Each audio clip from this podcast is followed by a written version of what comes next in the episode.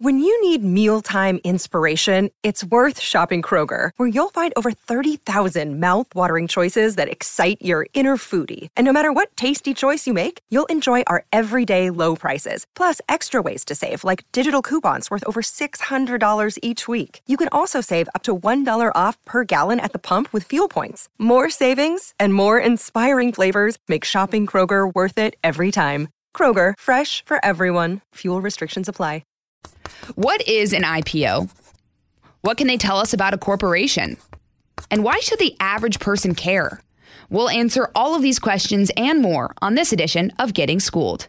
I'm Abby Hornacek.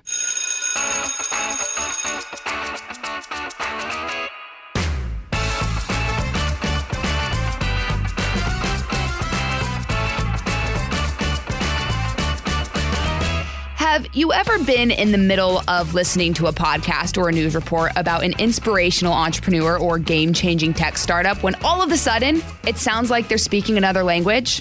Words like IPO, shares, seed round, angel investor, and other fiscal business terms can be confusing. But when you're able to break them down, these terms really help us learn more about the corporations themselves. Think of understanding financial terms as the key to revealing more information about a corporation's value, success, and worth. But if I'm going to figure out what exactly IPO means, I'm going to need a guide. So today I'm bringing Susan Lee back on the podcast. She's a Fox Business correspondent and she's going to walk us through IPO. Susan, thanks so much for coming on. I'm looking at her beautiful face right across from me, which is so great because I feel like I see you around the office all the time, but it's been a while since we've worked together. Yeah, but I love watching you on television. Speaking of gorgeous, I can't take my eyes off you. I There's love watching you. here. Absolutely. And Susan Lee is probably the smartest person that I know. And everyone listening can can take that to, to heart because every all of my listeners are extremely smart. I don't know them personally though. So I don't know how smart they actually are. But Susan Lee is is way up I know there. personally you're very smart, and I love. I'm obsessed with you on Instagram. I think I'm Instagram hunting you, just oh, seeing where is Oh, well, she this week. I'm glad that the feeling is reciprocated because I do it to you as well. So this is great. I'm glad that we're here. And since you're so smart, we're going to make everyone smarter by telling them about IPOs. Yeah, hopefully not bore them. No, hopefully not. Some I- education would be great. You're not very boring. So I think we're, we're in a, we're in a good shape here. arguable. Okay. All right. So can you just give me the basic textbook definition of an IPO? Okay, textbook definition Yes. of an IPO. So here, here I'm a company. So we'll use Robinhood because they're IPOing today. That's probably the, the most talked about one. So I'm a company like Robinhood. I need to raise money somehow because I need to build out my business, right? Mm. And stop me if I'm getting too complex and geeky because I, I have a tendency to do that quite Bring it often. on. Uh, okay. so Robinhood needs to raise cash because they need to do something with their business. So what they do is they sell stock. So I will sell one stock, one share in my company, which is Robinhood, for a certain price. And for that stock, you have ownership in that company. Now it depends on how much stock they sell, and that depends on how much how much equity or stock you you have or control you have in Robinhood per se. Okay. So how much do you know, or how do you know how much to sell it for? That's a great question because in this Wall Street world, because that's how you IPO these days, you have to go through the Wall Street banks. So the Goldman Sachses of the world, the JP Morgan, they're called the book runners or the underwriters of these IPOs. Again, stop me if I'm getting too complex I like and it. geeky. And what they do is they go out to all the billion dollar funds out there. So your pension fund, which might be Fidelity or mm. say T Rowe Price, and they say, We have this stock that on offer. Here's the company, Robinhood. Robinhood is doing great. They have growth of 25% in accounts have been open over the past year. They're making this type of amount of sales, which is high growth as well. They're selling stock in their company. Do you want to buy into this company at this specific range of price. And then depending on the interests that they have from these billion dollar funds, then they'll price the stock at whatever the demand is. If it's high, it's obviously in the high end. If it's low, obviously on the lower end. Right. Yeah. So this is basically the transition between uh, from a private company to a public company. Correct. Right. Couple questions about that. At Yes. what point do So you smart. decide Yes. to go from private to public? Well, you need money. You need some money, Yeah. right? So is there usually is there like a range you wait until it's a unicorn company? How does that work? Well, actually, these days things have changed so much because there's just so much private money out there. These family offices, these billionaires that don't need to invest in public markets like like the like Wall Street or U.S. stock markets. They'll just say to a unicorn, "Well, if you need money, come to me." Because first of all, it's good for them because they get in at a way cheaper price than they would mm-hmm. on on the stock market, and they're buying into a high growth company, right? So these days, actually, in the last ten years, a lot of these big Silicon Valley and just these unicorns. Robinhood's a great example of that. They have had they haven't had to go into the public markets or the stock market to raise cash. They can just go and call up some of these billionaires or these venture funds in Silicon Valley saying, "Give me two billion dollars," which is kind of what they did at the height of the GameStop saga in January, mm. right? When they had to raise emergency cash in order to clear those trades. So Right. You know, going public these days isn't necessarily a, a first step for them to raise cash. Why would a company choose to stay private rather than Oh. go public? So when you're a public company, things change. Mm-hmm. A, a lot of things change. So now the reporting, so they open up your books, right, to your public shareholders, and that that means a lot of information is given out. Here's how our sales are doing. You know, here's how much money we're making, and here are say some of the headwinds or the risks to our business. As a private company, you don't really have to do that. You don't have to give people a look under the hood necessarily, except if they're your billion dollar investors, right? But when you're a public company, things have to open up and you have to be a lot more transparent as well. And you're also giving up a lot of ownership, to be honest, um, in public markets to more people. So then what's the biggest benefit to going public then? Raising cash, obviously. Um, I would say also it's brand building because look at how much we're talking about, say, a Robinhood today, right? Oh, yeah. They're raising $2 billion. You, you know, they're opening it up to average investors. So there are tons of people that now care about this company. And obviously, it's part of the zeitgeist since people are average people are, are using Robinhood now to trade their stocks.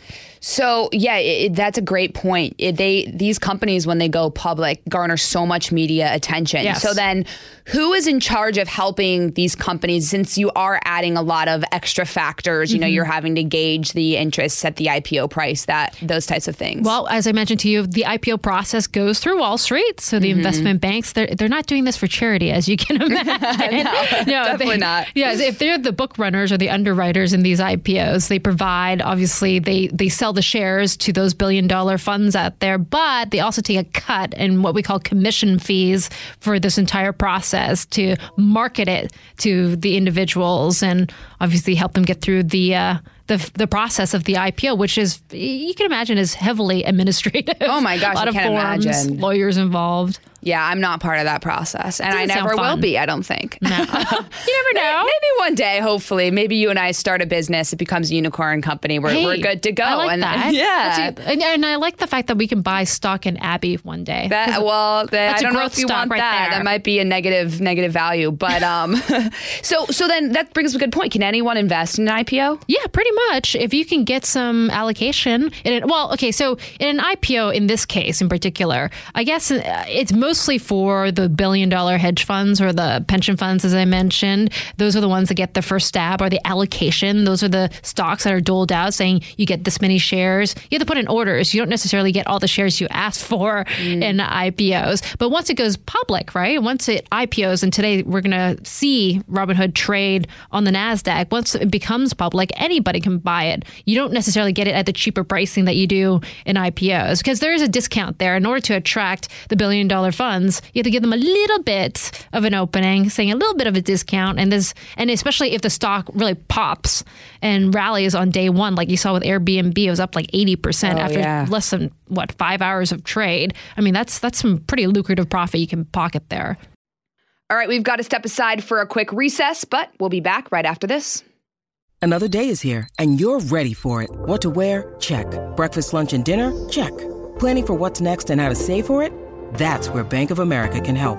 For your financial to-dos, Bank of America has experts ready to help get you closer to your goals. Get started at one of our local financial centers or 24-7 in our mobile banking app. Find a location near you at bankofamerica.com slash talk to us. What would you like the power to do? Mobile banking requires downloading the app and is only available for select devices. Message and data rates may apply. Bank of America and a member FDIC. How do you think Robinhood will do? By the way, I should mention that today is Thursday. This is coming out on Sunday. So people who are listening, Thursday is the day that we're talking about this. So will Susan Lee have a great prediction? We'll know by Sunday, but what's your prediction? I well, the indications are so they sold their stock at thirty eight dollars a piece, and right mm-hmm. now the indicated open is only thirty nine bucks. So I don't think there's going to be that much upside compared to say the DoorDashes or the Airbnb that we saw at the end of last year. Mm-hmm. So it, it might be a little bit disappointing. Well, but you know, again, people buy into stocks because they look at the growth of the company. Right. So if Abby Hornacek is not growing anymore, you're not paying that much of a premium, right? Yeah, no. I doubt that'll happen. Washed up. She I don't think that's Long going to time happen. ago. yeah, long runway. It all goes downhill from here. um, so then, why why do IPOs matter to the average person?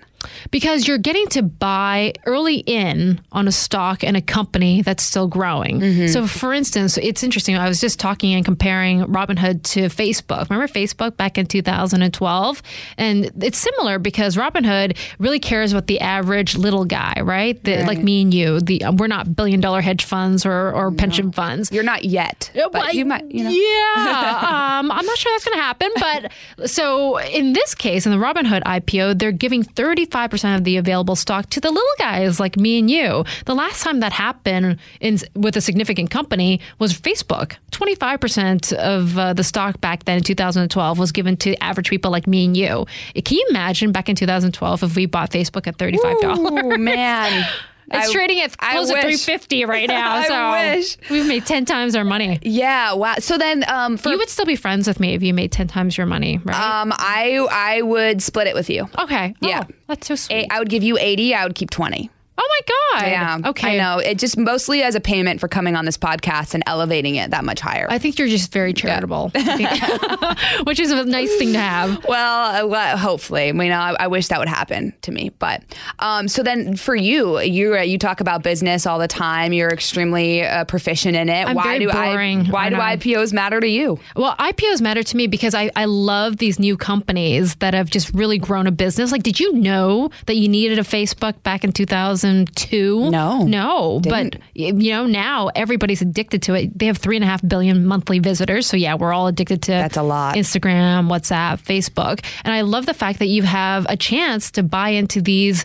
these growing companies, these new companies. I would say three years ago, did you know you needed to trade GameStop on Robinhood?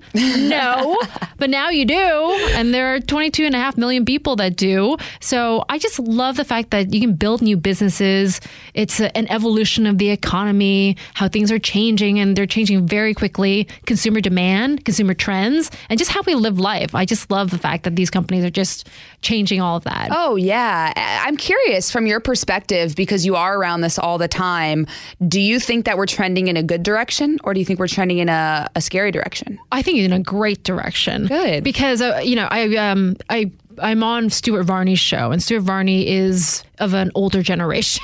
and we were talking about this because he's 73 years old. So before Robinhood, like I can go on Robinhood now on my app and just, you know, I can trade 10 shares of IBM instantly, right? In a mm-hmm. matter of seconds. And I can do that just on my phone. Back in his day, and we're talking about what, the late 1970s, he had to walk physically into a brokerage house. He had to fill out a piece of paper and say, I want 10 shares of IBM. And he didn't even know if he would get those IBM shares at the end of the day. That is crazy. Yeah. So it's, it's kind of like cash. You know, we Yes. we use cash less now. With credit card, it's so easy. Just swipe, swipe, swipe. You don't really know what's happening. That's the same thing with with these apps, though. I mean, you're trading, and you never know. Um, sometimes you don't follow them, but if you're going and you're actually physically filling out the paper, you're like, I'm in this. But I love the fact also in this case, Robinhood, is that average people like me and you, we're, you know, we're young investors and we play in the Stock market. Back then, I would say 20, 30 year olds probably didn't have access to the stock markets. And I think the fact that you're democratizing this, making this a younger access for people and individuals growing up, they get get access to money creation and value creation and wealth creation, I think is a wonderful thing. I agree. All right, I'm going to end with this because I have you, and I feel like this is a great opportunity to ask you for what is your biggest piece of advice, not to put you on the spot, biggest piece of advice for people who are trying to invest. Don't bet with money you can't afford to lose. So if you need that money for rent, rent. Don't put that in the stock market. Put it into your rent. My landlord won't understand.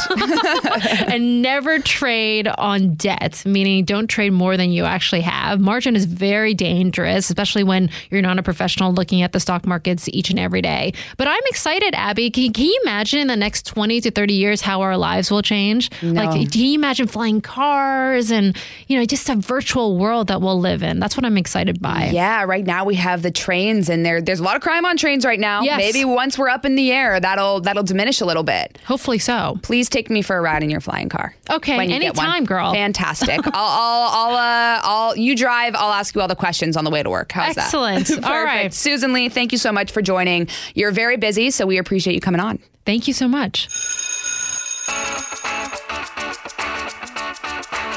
All right, if you missed anything from class, these are my office hours, and here are some top takeaways from my conversation with Susan Lee on IPOs. Number one, Susan explains that the stock market has changed vastly because there's a lot more private money out there. So many of the hit Silicon Valley tech companies don't need to go public to raise cash because they can get access to private money through venture funds and more. Number two, Susan reminded us that when companies go public, a lot of information is given out. Public companies have to report a lot of financial information to the public. You have to be transparent, and you're really giving up a lot of ownership to public markets. And number three, Susan tells listeners that the stock market and buying stocks has changed radically. Things are happening fast these days, and almost anyone can hop online and buy stocks. Susan reminds listeners to be careful, though, and don't invest money in the stock market that you do not have. Thanks so much for joining me during this lesson on IPOs. For more podcasts, go to foxnewspodcast.com. And don't forget to subscribe to this one on Apple Podcasts, Spotify, or wherever you listen and leave us a review. This has been Getting Schooled with Abby Hornacek on the Fox News Podcast Network. Class dismissed. From the Fox News Podcasts Network. I'm Janice Dean, Fox News senior meteorologist. Be sure to subscribe to the Janice Dean podcast at foxnewspodcast.com or wherever you listen to your podcasts. And don't forget to spread the sunshine.